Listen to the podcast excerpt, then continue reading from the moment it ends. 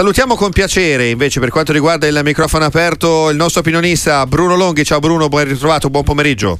Buon pomeriggio ad entrambi e a tutti gli ascoltatori. Ciao. Ricordiamo anche quelle che sono le nostre coordinate per raggiungerci: il 366 684 122 per sms, whatsapp e anche note vocali, oppure il 334 773 0020, numero buono eh, per eh, prenotarsi ed intervenire in diretta. Ripartiamo proprio la, dalle domande dei nostri ascoltatori. Eh, c'è chi ti chiede subito, Bruno, una considerazione su questo Inter-Atalanta, se può essere davvero così decisiva in caso di successo successo per i nerazzurri che si porterebbero matematica alla mano a più 12 sulla Juventus. Cosa ne pensi? Sì, mh, potrebbe essere decisiva basandoci sulle statistiche perché eh, mancherebbero se non sbaglio 12 giornate alla fine del campionato e se non vado errato una statistica dice che non è mai successo che una squadra con 12 punti di vantaggio a 12 eh, giornate dalla fine del campionato avesse mai perso il campionato. Per cui se ci basiamo sulle, sulle statistiche è chiaro che è una botta di salute per quanto sarebbe una botta di salute per quanto riguarda l'Inter mentre ovvi- ovviamente per gli altri, per le seguitrici sarebbe diciamo se non il crollo, il quasi crollo di tutte le speranze di un eventuale riaggancio. Insomma è chiaro che conta molto questa partita, però non dimentichiamoci che non è facile perché l'Inter gioca contro la quarta forza del campionato. Ecco, potrebbe essere quarta se ovviamente vincesse la partita di questa sera. Certo, eh, assolutamente. Andiamo anche ad Udine adesso per salutare Paolo. Buon pomeriggio e benvenuto su Radio Sportiva. Buonasera a tutti, vi ascolto sempre e Grazie. vi faccio i complimenti. Prego la domanda. Io sono, sono un tifoso interista io. Sì. In caso di vittoria possiamo parlare di campionato effettivamente chiuso o dobbiamo aspettarci qualche sorpresa visto che negli ultimi anni l'Inter si è osservate un po'. Mm. Grazie buonasera. Grazie a te Paolo, una domanda che insomma abbiamo In già, già anticipato, esatto, come, è un tema molto sentito a tutti gli effetti. Sì, ma anche eh, Bruno. Anche perché c'è di mezzo l'asterisco. No? Nel 2021 eravamo ad aprile, comunque mancavano quattro giornate alla fine, cinque giornate, compresa quella dell'asterisco, e l'Inter praticamente si bruciò la possibilità di vincere quel campionato perché nelle partite, ricordiamo Bologna, no? col gol di Arnautovic e il gol di Radu, eh, perdendo quella partita l'Inter rimase a due punti dal Milan e poi nelle quattro finali l'Inter vinse sempre, il Milan vinse sempre, il Milan vinse il campionato. Per cui il ricordo è dolcissimo per i tifosi del Milan, è amarissimo per i tifosi dell'Inter e diciamo che l'unica ehm, l'unica coincidenza può essere dettata dal fatto che c'era un asterisco allora e c'è anche questa sera, però la differenza è che eh, allora non sfruttando l'asterisco l'Inter non avrebbe scollinato sulla prima classifica, questa sera non sfruttando l'asterisco avrebbe sempre comunque un vantaggio direi abbastanza corposo nei confronti di chi insegue. Assolutamente. Eh, a Radio Sportiva al 366 684 122 ci sono anche i vostri vocali come questo. Vi ascolto sempre, siete fantastici. Una domanda, ma non è che il problema della Juve è tutto su centrocampo perché non riusciamo a trovare un regista. Nelle ultime cinque partite si è visto che lì è la differenza. In attacco e in difesa più o meno ce la caviamo. Grazie, vi ascolto per radio. Questa è la riflessione del nostro ascoltatore. È davvero così secondo te Bruno? Cioè manca un regista alla Juventus? Ma io ho sempre espresso un'opinione in proposito che collima con quella dell'ascoltatore, nel senso che siccome il paragone dobbiamo farlo con l'Inter, cioè con la squadra che sta davanti, perché non ci fosse quest'Inter che fa eh, punti eh, ad ogni partita che gioca, anzi fa vittorie ad ogni partita che gioca, chiaramente si parlerebbe di una Juve della Juve in altri termini si parlerebbe di una squadra leader, di una squadra che funziona al 100%. Dove sta la differenza? La differenza secondo me sta a centrocampo, laddove non c'è quella fluidità di gioco che c'è per esempio nell'Inter, ma dobbiamo ovviamente fare un tipo di paragone con la squadra che sta andando a mille. La Juve ha un attacco forte, attaccanti forti, ha difensori forti, fisicamente in fase difensiva, un po' meno in fase di disimpegno ed è chiaro che il centrocampo non avendo anche il supporto dei difensori come ha per esempio l'Inter e, e mi scuso se continuo ad insistere su questo paragone ma del resto è l'unico paragone che si può fare per cui se ne deduce alla luce eh, di queste considerazioni che eh, deve essere proprio il centrocampo anzi diciamo che è proprio il centrocampo che però non dimentichiamo è stato impoverito eh, dall'assenza forzata e di Fagioli e soprattutto di Pompa. Eh, senza ombra di dubbio, andiamo adesso a Modena per salutare Antonino. Buon pomeriggio e benvenuto su Radio Sportiva. Antonino? Pronto? Sì, prego, la domanda. Eh, niente, buonasera. Eh, sono contento di aver preso la linea e di, di, riuscire a parlare con voi che siete molto forti. Grazie. Comunque, la mia domanda è questa. Sono tifoso giuventino, sono anche allegriano, però dato i risultati che, che sta ottenendo Allegri, più che altro che se si ottiene i risultati, però per il gioco. E siccome ho sentito che c'è Klopp che dovrebbe lasciare il Liverpool, non si può tentare di prendere Klopp? Cosa okay. ne pensate? Grazie, grazie Antonino. Insomma, Allegriano è il nostro amico, ma non troppo a tutti gli effetti, Bruno. Sì, di fatto ha detto sono Allegriano, però, però. Allora, è chiaro che se facciamo del fantacalcio arriviamo a qualsiasi soluzione gradita dagli ascoltatori, no? eh, però non dimentichiamo che Allegri ha un altro anno di contratto ed è un contratto molto costoso per le casse della Juventus, no? che deve ovviamente badare anche alla sostenibilità e poi non è che perché c'è Klopp in giro, Klopp per forza o perlomeno potrebbe essere un profilo per la Juve perché anche Klopp, che tra l'altro ha già detto che eh, praticamente non, non, non, allenerà nella prossima, nella sì, prossima stagione, un anno sabbatico, un anno sabbatico. Certo. per cui diciamo che la mettiamo già eh, tra le domande evase in questa maniera, cioè l'ipotesi Klopp la scartiamo subito a priori, per una questione economica per Allegri, questione economica di Plocchi per il fatto che lo stesso Klopp eh, starà fermo un anno. Altro vocale che arriva per te Bruno. Volevo chiedere se si spiega il perché di questi risultati del Torino e se considera il ciclo di Juric finito. Grazie Giacomo da Padova. Questo Giacomo da Padova, come la vedi sulla questione Toro? Sì, è, un, è, una, è una, domanda, domanda che mh, arriva direi quotidianamente quella sul Torino, no? sì. perché è una squadra che illude attraverso il gioco, attraverso le prestazioni e poi disillude attraverso i risultati. Eh, Juric sta facendo bene, parlo del gioco che la, che la, squadra esprime, non stanno arrivando i risultati perché le ultime due partite, se le analizziamo nel dettaglio, ci rendiamo conto che il Torino ha dominato il primo tempo con la Lazio, la Lazio ha avuto quello squarcio di inizio ripresa in cui praticamente con un terribile 1-2 ha messo KO il Torino. E poi nell'ultima partita con la Roma, al primo tempo se c'era una squadra in campo era sicuramente più il Torino della Roma, anche se poi la Roma ha chiaramente quelle individualità che possono eh, portare portare sua, al suo porto, ecco, al suo porto eh, i gol, quelli di Dybala, insomma, tanto per capirci. No, no voglio dire, eh, no, no, non è criticabile eh, alla, a, a, livello di, di prestazione, a livello di espressione di gioco però è chiaro che le analisi se poi le facciamo sul risultato come fanno tutti è chiaro che viene, diviene penalizzante il giudizio nei confronti di Juric che però io apprezzo tantissimo Stefano da Imola, benvenuto su Radio Sportiva e buon pomeriggio. Ciao, buon pomeriggio a tutti. Volevo fare una domanda al dottor Longhi che ammiro molto. Volevo chiedere, avevo letto oggi di alcune notizie di interessamenti dall'Inghilterra per Simone Inzaghi. Volevo sapere secondo il uh, dottor Longhi cosa, cosa dovrebbe fare Inzaghi se, se, si, se se fosse Longhi ecco ok, cosa, ok per rispondere insomma alla chiamata alle sirene che arrivano dall'Inghilterra Bruno allora è chiaro che in questi casi dovrebbe essere interessato a rispondere no? caro Simone scriviamo la letterina ti dovesse arrivare un'offerta di quelle irrinunciabili dall'Inghilterra cosa faresti? Hai intenzione di proseguire il tuo cammino con l'Inter o ti faresti ammagliare dall'Inghilterra? Io dico che i due fratelli Inzaghi sono molto legati all'Italia, in tutto e per tutto.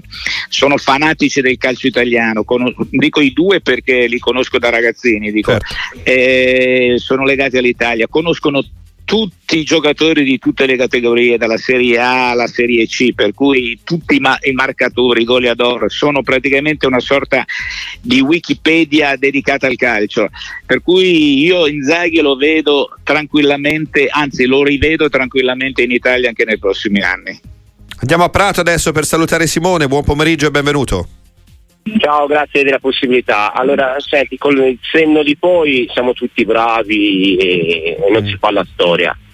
Ma chiedo una cosa, nel caso Velotti fosse arrivato a inizio campionato, qualche punto in più la Fiorentina l'avrebbe avuto e eventualmente, non con i nomi perché con i nomi non si fa nulla, che tipi di giocatori ci vorrebbe alla Fiorentina per fare uno steppettino piccolo? Grazie. Okay. Grazie, grazie a te Simone. Bruno. Allora, eh, mi spiace che mi devo ripetere perché chiaramente non posso avere la pretesa che gli ascoltatori che chiamano oggi sono gli stessi che ascoltavano certo. la radio un po' di tempo fa. Io ricordo che nel giorno in cui si ipotizzò la possibilità che eh, Belotti finisse alla Fiorentina, dissi sarà un grande affare per lui, parlo tecnicamente ovviamente, sia per lui che è un attaccante forte, che per la stessa squadra, che dalla partenza di Vlaovic non ha più avuto quel terminale offensivo decisivo che ha bisogno una squadra che produce tutto il gioco che produce la Fiorentina. Fortunatamente ho avuto ragione perché con Belotti chiaramente la, la, forza d'urto della squadra viola è aumentata. Che cosa avrebbe bisogno la Fiorentina? La Fiorentina gioca bene, ha bisogno di buttarla dentro. Anche l'altro giorno quanti pai ha colpito, ha perso il conto tra l'altro eh sì. partita con la Lazio.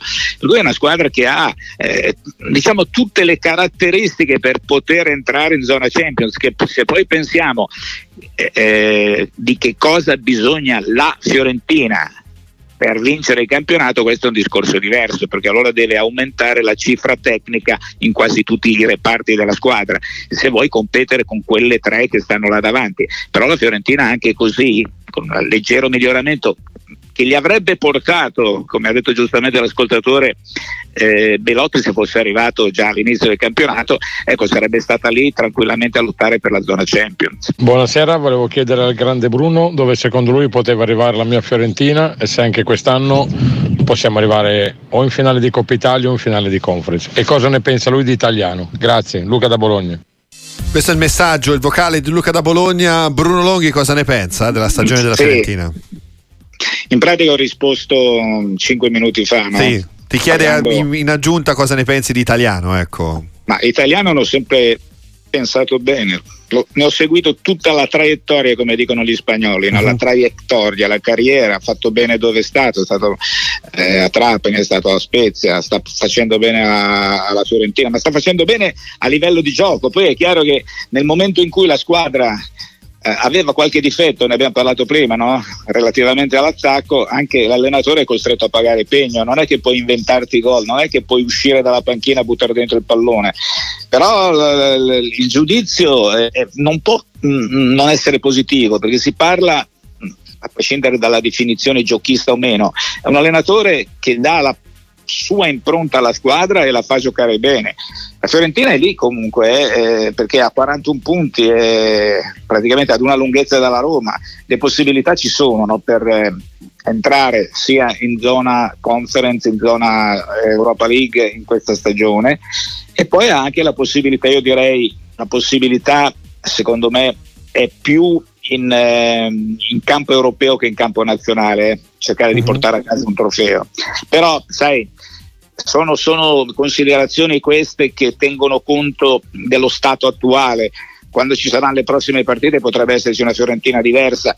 Eh, quando si parlava per esempio della Fiorentina fino a, a, prima della partita che è stata giocata recentemente, quella con la Lazio, si parlava di una squadra che nel 2024 aveva vinto solo una partita col Frosinone e quella ai rigori di Coppa Italia con, eh, con il Bologna, per cui il giudizio era molto condizionato da, dai risultati. Adesso sembra che si sia scrollata di dosso queste situazioni negative, per cui una squadra che riesce a costruire, a creare, la butta dentro, che alla fine è la cosa fondamentale. Andiamo in provincia di Venezia adesso per salutare Daniele, buon pomeriggio e benvenuto. Buonasera, buonasera, complimenti per la trasmissione. Grazie. Due domande al volo, volevo sapere dal vostro opinionista eh, se vede un qualche allenatore per il dopo Allegri quello che vede lui più giusto e un'altra cosa, eh, se dico Brasile dico oh, ovviamente mm, Pelé, se dico Argentina Maradona e se dico Italia cosa ne pensa Bruno Noi? Grazie, okay. Okay. Grazie, grazie Daniele. Da dove vuoi partire Bruno?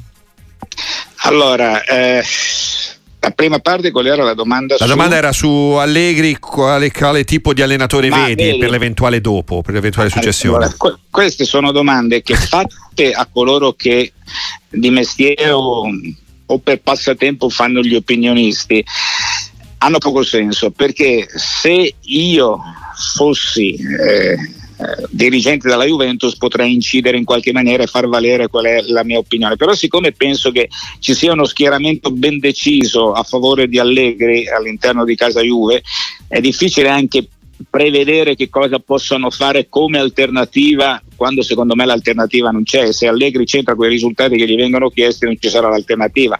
Però poi il discorso è sempre legato alla filosofia che tipo di calcio vuoi giocare? Vuoi riprovare l'esperimento che hai fatto a suo tempo con Sarri e con Pirlo? Ecco, se vuoi riprovare quel tipo di esperimento, io mi affiderei a Tiago Motta, sempre che ci sia questa volontà. Se la volontà della società è quella di proseguire invece con questo canovaccio, con questo tipo di gioco, col far crescere i tanti ragazzi della next generation che sono approdati in, eh, in prima squadra, allora penso che si andrà avanti eh, in questa direzione.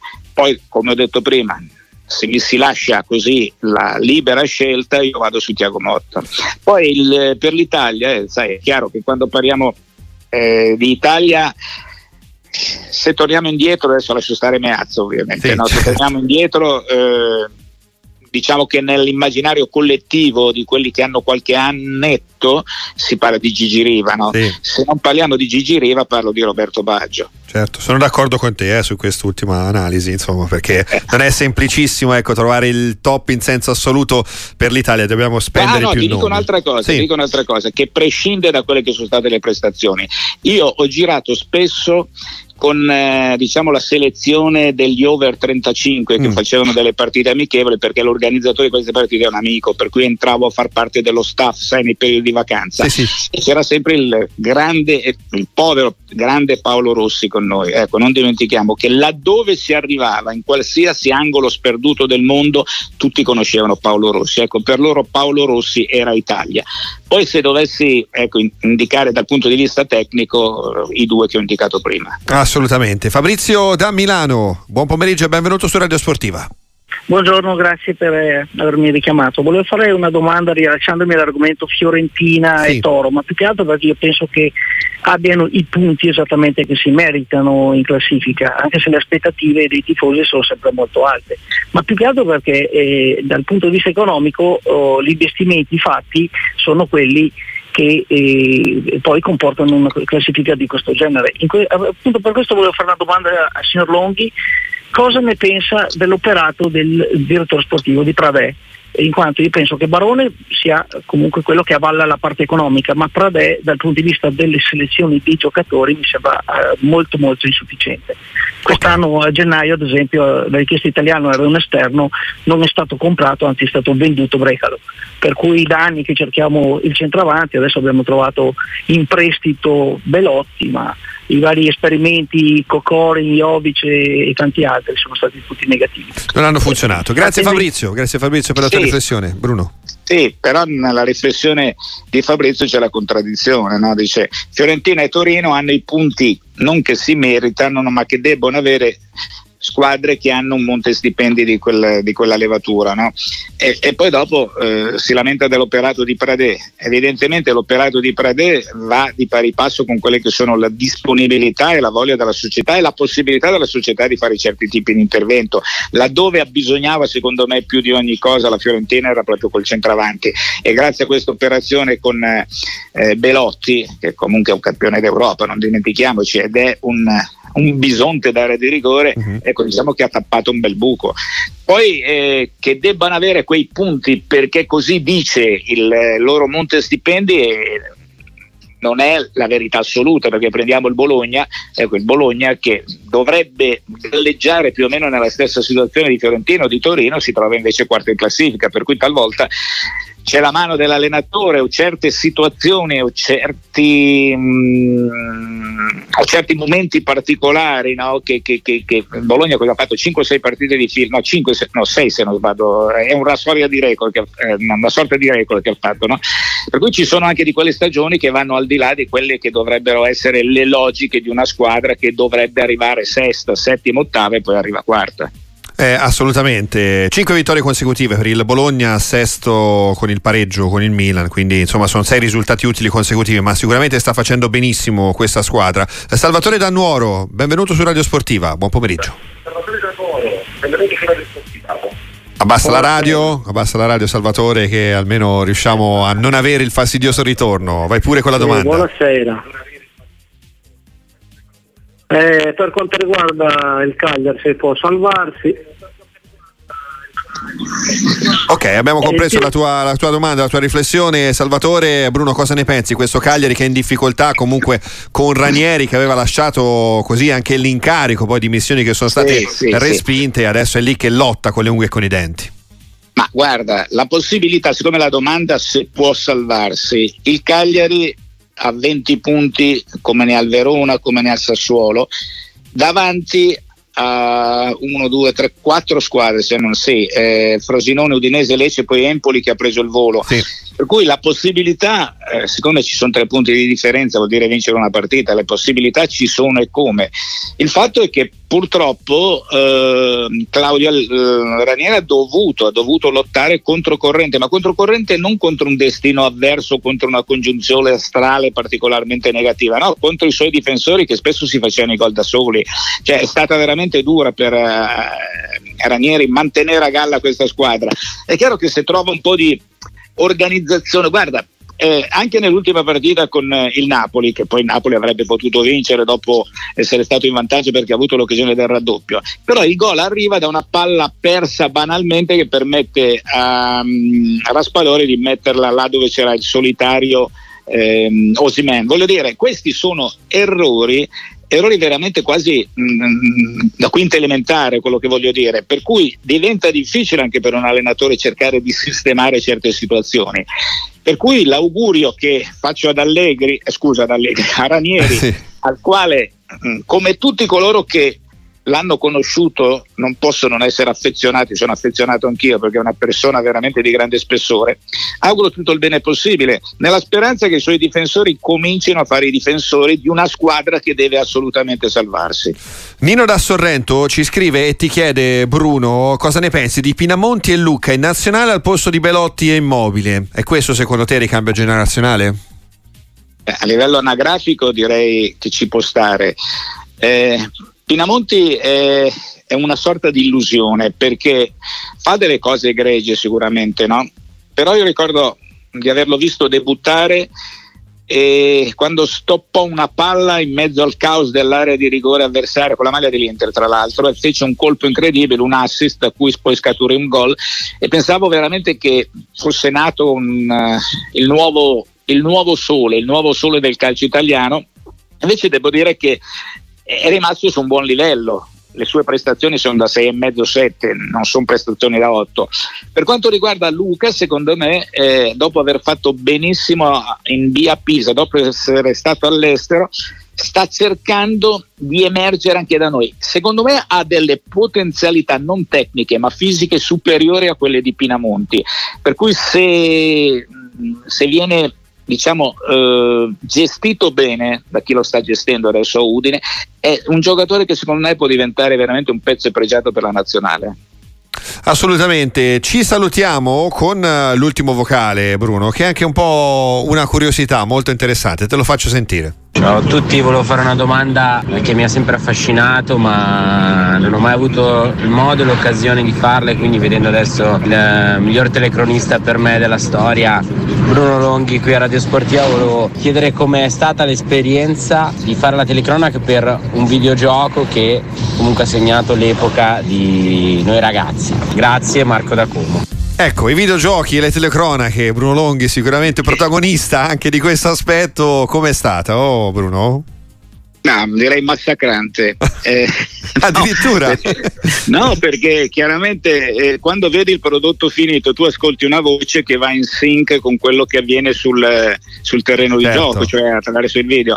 Però l'elaborazione di tutto quello che poi va inserito, cioè i dati, e i dati cosa sono? Eh, i, gli, i, piccoli spezzoni di partita, no? cioè, ripeti, ripetuti per, per, l'ennesima volta con tono enfatico, con to, tono più normale, ripetere i nomi di mille calciatori, eh. eccetera, eccetera. C'è dietro un lavoro che è incredibile. C'è da dire che fortunatamente negli ultimi tempi invece avevano adottato un sistema molto diciamo più, um, più easy, eh, davano dei pezzetti di telecronaca da commentare e poi loro col computer li sistemavano in base a quei nomi che avevi già preregistrato antecedentemente. Però è stata veramente una, sicuramente è stato un lavoro gratificante, appagante, però è stato duro, veramente mm-hmm. duro perché poi sai eh, ripetere per una giornata intera gli stessi nomi, eccetera, eccetera. La telecronaca è molto più facile, guarda, lo dico francamente. Bene, abbiamo svelato anche questo arcano. Grazie a Bruno Longhi, ciao, grazie ciao, Bruno, alla prossima, ciao.